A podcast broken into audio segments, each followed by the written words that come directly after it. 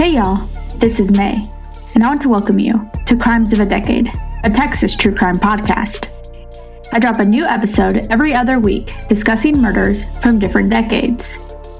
This season, going over cases from 1990 through 1999. If you would like to support my show, please leave a review on Apple Podcast, as it helps more people to find it. I also have a link to where you can buy me a coffee. I really enjoy creating this podcast, and for all who listen, any support is greatly appreciated. Now, on to today's story, which is of a male murderer from 1997. So, grab you some Whataburger and open that Dr. Pepper. Let's go back in time to Texas true crime. In 1997, scientists at the Roslin Institute in Scotland announced that they had successfully cloned a sheep. The sheep, named Dolly, was born in July of the previous year, but the Institute waited to announce the scientific breakthrough until February of 1997, when they could also publish their full research on the process. Dolly the sheep was the first mammal to have been successfully cloned from an adult cell. She was put down in 2003 after suffering from health complications related to progressive lung disease. That same year, 39 members of the Heaven's Gate cult committed mass suicide because it coincided with the closest approach of comet Hale-Bopp. Another thing that happened in 1997 was a leader of a Texas prison gang killing a fellow inmate because he was afraid of being snitched on. Please join me in walking down Erie Lane.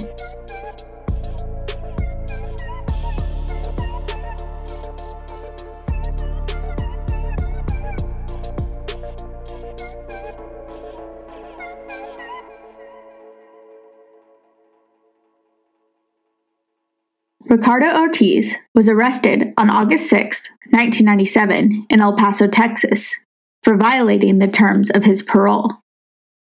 When arrested, he told the officers that in exchange for his release, he would give them information about a series of unsolved bank robberies. The officers relayed this information to the FBI, whom had been investigating these robberies. However, they already had a suspect named Geraldo Garcia that they believed to be the main bank robber, as an ex girlfriend of Garcia's had told the police that she believed Garcia was involved in some bank robberies, and that Garcia and another man had counted money in her living room. Law enforcement agents picked up Garcia and he was identified by bank tellers in a photo lineup. At the time of Ortiz's arrest, the FBI didn't know the identity of the getaway driver but after hearing that Ortiz had special information about the robberies, they believed he might be the man they were looking for. Unfortunately, by the time the FBI arranged to speak with Ortiz, he had changed his mind and refused to talk. So the FBI decided to go back and interview Garcia, whom was in custody of the El Paso police, hoping he would name Ortiz as the getaway driver. But Garcia, too, refused to talk. So the FBI concocted a plan they hoped would get both men to implicate the other in the bank robberies. They scheduled a second interview with Garcia and arranged for Ortiz to be brought past the interrogation room so that the two men could see each other and make eye contact, hoping that each would assume the other was cooperating with investigators and would then do the same. But this didn't work, so the agents then decided to draft a federal arrest warrant for Garcia on bank robbery charges and attached to it a probable cause statement that falsely mentioned Ortiz as one of the individuals implicating him. The agents then showed Ortiz the probable cause statement and warned Ortiz that Garcia would be shown the warrant and would learn that he had snitched, trying to imply that Garcia might then retaliate by implicating Ortiz. Yet, neither man caved, so both were placed in the same tank in the El Paso Detention Center, in a specific unit reserved for members of the prison gang, the Texas Syndicate. And because Ortiz was the highest ranking member of the Texas Syndicate in that prison tank, he would automatically become a tank boss of any Texas Syndicate section. And he could even have the power to be able to order the death of someone in the tank. Meaning he exercised de facto authority over the other inmates in the tank, even controlling what inmates requested from the jail commissary and dealt with jailers on behalf of the other inmates. Thirteen days after Ricardo Ortiz was arrested on August 19, 1997, Gerardo Garcia was found dead in his jail cell bed. According to the autopsy, Garcia died of a heroin overdose, one so high that it was three times greater than the amount sufficient to cause death. It was noted that Garcia had fresh needle marks and bruises on his left arm, but no needle track marks, which indicated to the medical examiner that Garcia was probably not a heroin addict. So an investigation started into the suspected murder of Garcia. They found a syringe in Garcia's cell, and prison witnesses revealed that Ortiz had obtained heroin on the evening before Garcia was found dead. They also saw Ortiz inject Garcia with a syringe that night. Ortiz's cellmate revealed to police that Ortiz told him that Garcia must die for implicating him in the bank robberies that they committed together.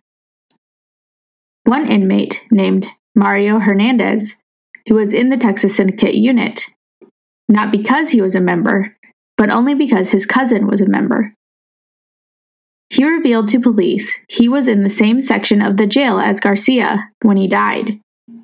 When Garcia was brought into the tank, Mario saw Ortiz freak. Mario overheard a conversation between Ortiz and Garcia in which Ortiz expressed great concern that Garcia had been caught for some bank robberies. Ortiz and Garcia argued about whether Garcia's capture was the result of being snitched off by Garcia's girlfriend or Ortiz's wife. Mario also overheard more than 10 phone calls made by Ortiz in which he attempted to sell a trailer to get money to purchase heroin. Ortiz remarked that he wanted to bring heroin into the jail and later succeeded in procuring heroin during visiting hours. Mario knew when Ortiz had obtained the heroin because Ortiz and another inmate were high on heroin when they returned from the visitor's booth. As a heroin addict himself, Mario could recognize when other people were high on the drug. On August 17th, Mario witnessed Ortiz and several other inmates call Garcia into one of the individual cells within the tank, cell number 5. Mario explained that he was seated at a table in the tank's day room, about five feet away from the doorway of that cell and could see inside. He then described seeing the following sequences of events. Garcia was sitting on a bunk bed in cell number 5. Ortiz handed another inmate some heroin, the other inmate dissolved the heroin into water and placed it into a syringe. The syringe containing heroin was handed to Ortiz. Ortiz then injected the heroin into Garcia, who did not look like he wanted to be injected. Almost immediately, Garcia began shaking. Ortiz noticed Mario and another inmate witnessed these events and brought them heroin, they injected it themselves while Ortiz told them that Garcia had overdosed, that Garcia was stingy with the heroin and did it all, and that they were not to say anything about the incident. After this investigation, Ortiz was charged with Garcia's murder and was indicted by a grand jury with intentionally causing the death of an individual by injecting Gerardo Garcia with heroin then and there in the course of committing and attempting to commit the offense of retaliation against Garcia. Ortiz's charge was also elevated to a capital offense because of the retaliation component. Ortiz was found guilty and sentenced to death on June 18, 1999. He was executed on January 29, 2009.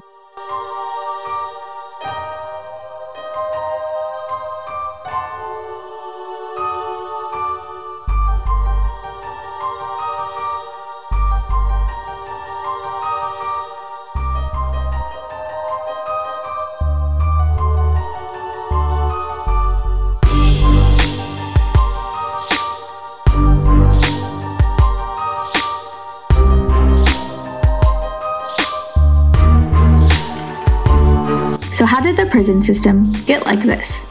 To where gangs were kept in segregation from each other and held so much power in prisons?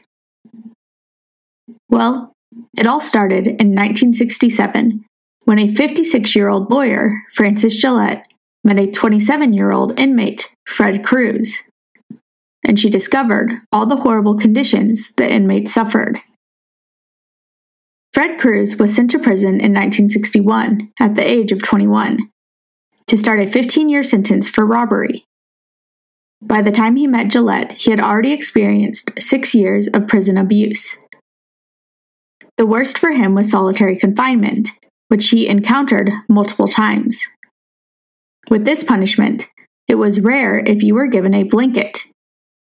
But no clothes and no mattress were given for the steel bunk you had to lay on, and the toilet was a hole in the floor. The food in solitary was only three slices of bread a day, with a full meal twice a week. After two weeks, an outer door to the cell would be opened, allowing in light from the hallway. This was considered, by prison standards, a release from solitary. At this moment, the warden would come by and assess the sincerity of the inmate's remorse. But if he failed that yes sir, no sir encounter, the door would shut again and the days of darkness would continue. During these punishments, one had to keep their mind right or they would slip into a form of insanity. Cruz who had a tough upbringing, seemed to have the mental capacity to stay sane during these punishments. Cruz grew up on the west side of San Antonio, abandoned by his father at a young age. Members of his family sold drugs, and he eventually joined the gang, the Marisols, and dressed in street Pachuco style, which was a zoot suit with pleated pants and suspenders. When Cruz was 19 and in jail for selling marijuana, his older brother Frank was shot and killed by police in a failed robbery attempt. And although he grew up with a mental toughness, it wasn't until his 15 year robbery sentence that Cruz began to develop an intellectual and a spiritual strength. He began to read difficult texts in philosophy and legal theory. He learned about yoga and Eastern religions, and started a correspondence with a Buddhist priest in San Francisco. As he became drawn to the Buddhist idea that peace of mind came not from the external world, but from personal insights into truth and reality. After learning more about these things, it was tough for Cruz to stay silent and not question authority. This obviously wasn't accepted in prison, so he did many stints in solitary confinement. Shelling peanuts, which was known as a lesser punishment at the Ellis prison, was a mind numbing task that usually left the inmates' fingers blistered and raw. Another punishment inmates could receive was standing on a rail, which meant standing for days at a time on a 6 by 2 plank turned sideways. Cruz soon realized he could learn a lot more about the prison system if he continued to push back against authority. So, in just six years, he stacked up a heavy folder of infractions and was given many different types of punishments. After Cruz had been interviewed by clinical psychologist William Gates, the warden was informed that Cruz had leadership potential, and if he wasn't kept in line, he would most certainly be a disturbing influence. In his spare time, Cruz began to study law and with the influence of drugs being cut off from him, he began reading textbooks, as well as documents like Supreme Court opinions, the Bill of Rights, and the Constitution. He became obsessed with the ideal of justice. The other prisoners began to know Cruz as someone who understood the legal system and began to call him a writ writer, and would seek him out for help with their own appeals and filings. Unfortunately, helping other prisoners with legal issues or keeping legal books or documents in one cell was strictly against the rules. And that even talking to another prisoner about the law was a violation and could be punished with weeks in solitary, to which Cruz did several stints for possessing or sharing contraband books and documents. It was around this time that Frances Jalet entered Cruz's life. Jalet was born in Boston. She got married in 1935 and graduated from Columbia Law School in 1937. With not many opportunities for women to have law jobs at that time, other than teaching and typing, Jalet opted to stay home and raise her five children. Unfortunately, one day when her husband was flying a friend's private plane on a trip to Chicago, his flight went down, and he barely survived the crash. He came home permanently changed by the serious head injury he had sustained and began to drink heavily and was unpredictable and angry. At one point, he became so out of control he had to be hauled off in a straitjacket. Jalet tried to keep the marriage going, but by 1954, she had filed for divorce and moved with her kids to Washington, D.C. for a job with the American Association of University Women.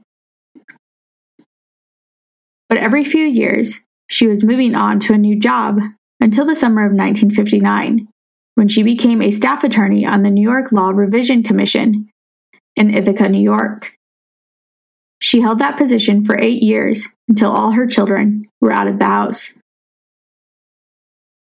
Though, she always had a desire to be a part of the civil rights movement, and since her children were grown, she decided now was the time to pursue this venture. She applied for and was awarded a Reginald Heber Smith Fellowship. It was the first year of the program, funded by the Federal Office of Economic Opportunity to attract lawyers from top law schools into the field of poverty law. The honor was mostly reserved for attorneys just starting out in their careers, but Jalet's age made her stand out. After six weeks of intense training, the 50 awarded lawyers were scattered to poverty law centers across the country with the guarantee of a modest stipend from the federal government. Jalet asked where her services were needed, and the answer was Texas. So, in the late summer of 1967, Jalet moved to Austin, Texas, and a few days after she arrived, the Austin American Statesman ran a short profile of Jalet. The article stated she had moved from the East Coast to Texas to help low income plaintiffs. The writer dubbed her Portia for the Poor after the heroine in Shakespeare's The Merchant of Venice. The next week, she received a letter from Fred Cruz, who had read her article and was hoping she could help him with his case.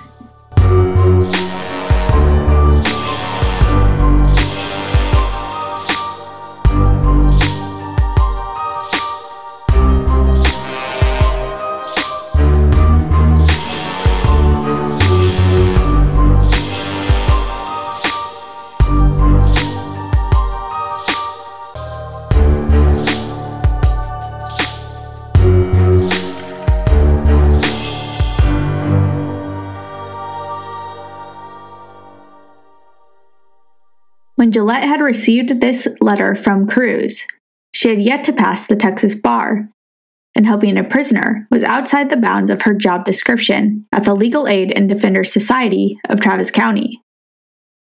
Her job was to stick to predicaments in the lives of poor locals, evictions, consumer credit, and unfair debt collection.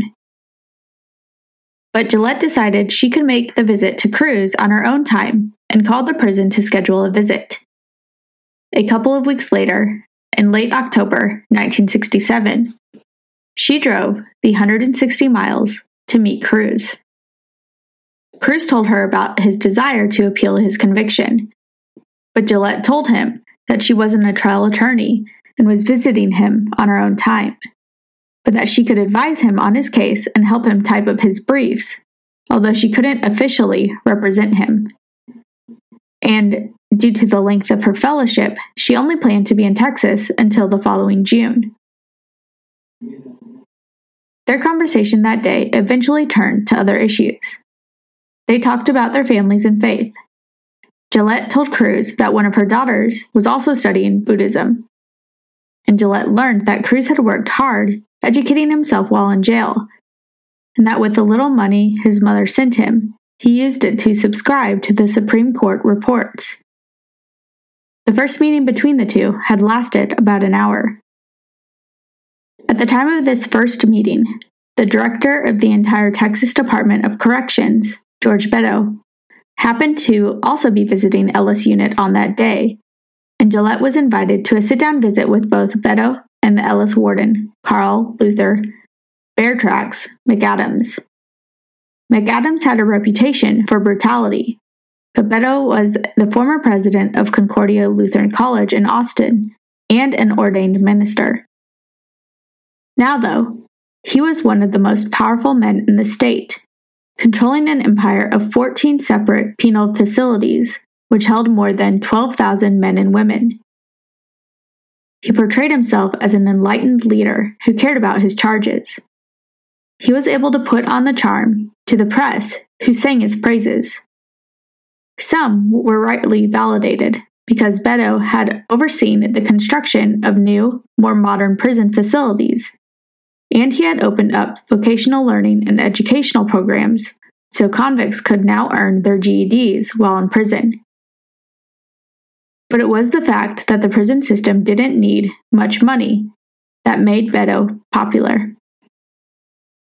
Since much of the land controlled by the TDC was rich farmland, they were able to produce cotton, sugarcane, corn, and feed crops.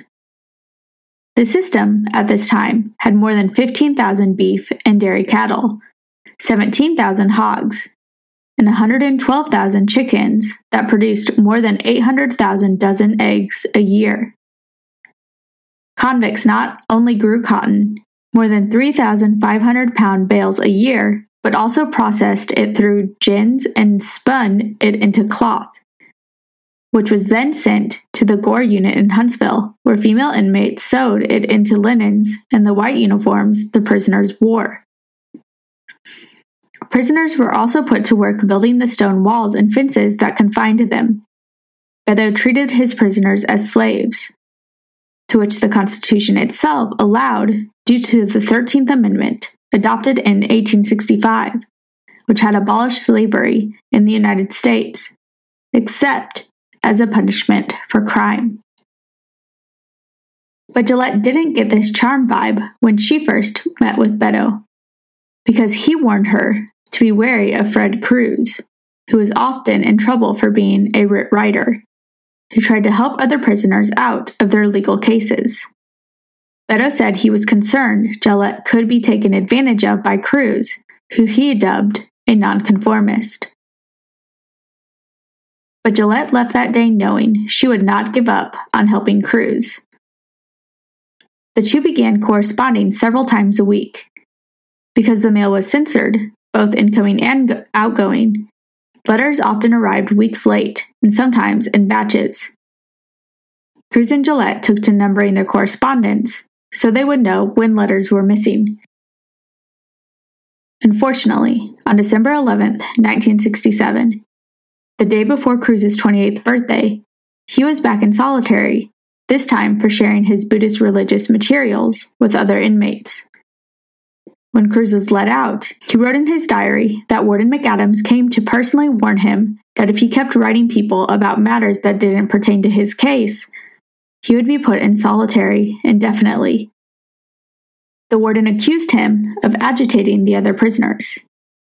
Cruz couldn't quite figure out what they were upset about, but it seemed to have something to do with his new correspondent, Jalet. And there were threats to cut off all visits between Cruz and Jalet. But over the first few months of 1968, Jalet and Cruz started to write each other almost daily, even drove to visit him as often as she could to discuss procedural issues, constitutional matters, and the moral underpinnings of justice. Cruz made sure Jalet knew the good and the bad of who he was.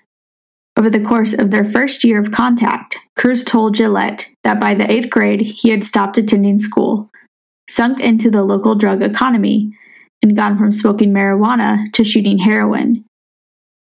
He had been in and out of the juvenile justice system and had been arrested multiple times. he also told her of an incident that scarred him deeply when he was 17. He had been goofing around with an uncle's pistol, showing his best friend how fast he could draw it from his waistband, when the gun accidentally fired and his friend was killed. But no charges were filed, and this was just looked at as just another tragic accident in the bad part of town. Over that first year, the more Jalet got to know Cruz, the more she became incensed over the treatment Cruz and the other inmates endured.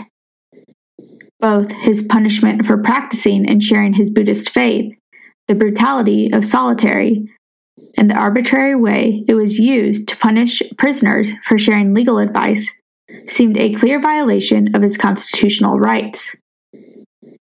And around the same time, other prisoners from different states were petitioning federal courts for constitutional protections and winning. But at Ellis Unit and in Texas, those type of changes seemed very far away. Cruz began to talk to other prisoners about Jalet, and she began to meet with two other inmates. A prisoner named Bobby Brown, who had been punished with months of solitary confinement for practicing his faith, and another prisoner named Ronald Novak, who struggled with mental illness and hallucinations, who told Jalet of being repeatedly beaten and starved in solitary.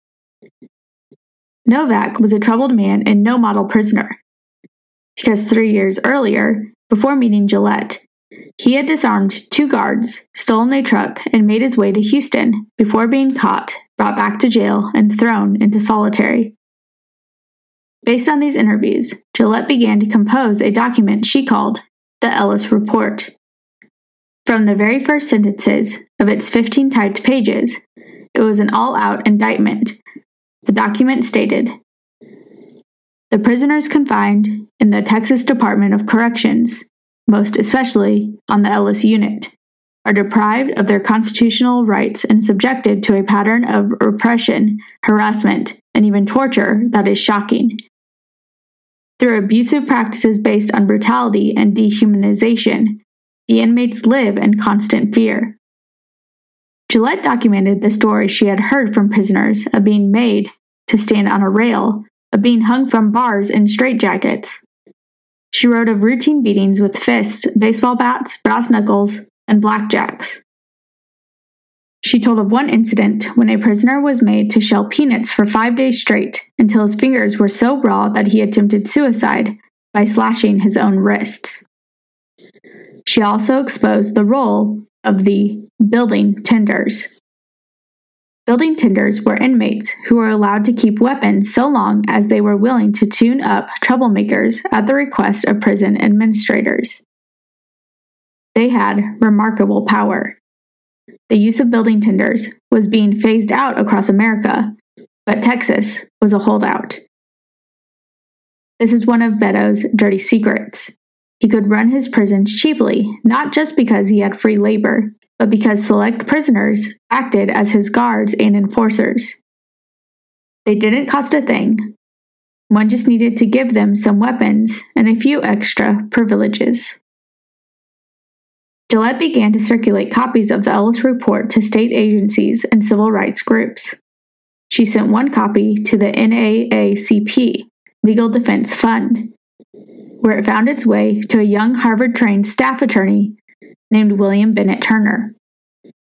Jalet became increasingly convinced that the abuses in the prison, particularly the use of solitary confinement and the restrictions on prisoners helping each other with legal pleadings, needed to be challenged in court. Frances Jalet was declaring war on the Texas prison system.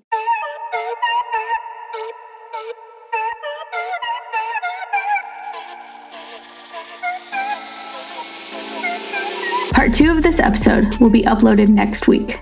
That will detail the rest of the story of how Frances Jalet and Fred Cruz changed the Texas prison system forever. I want to say a huge thank you to Texas Monthly and all the other great resources that helped me get all the information for this episode. I'll put a link to their work in the show notes. Thank you for joining me for another episode of Crimes of a Decade, a Texas true crime podcast. Next episode, I'll be detailing part two of this story. If you're enjoying this podcast, don't forget to hit the subscribe button and for you to rate and review my podcast on iTunes, as it really does help out. If you have any questions or comments, please feel free to email me at crimesofadecade at gmail.com.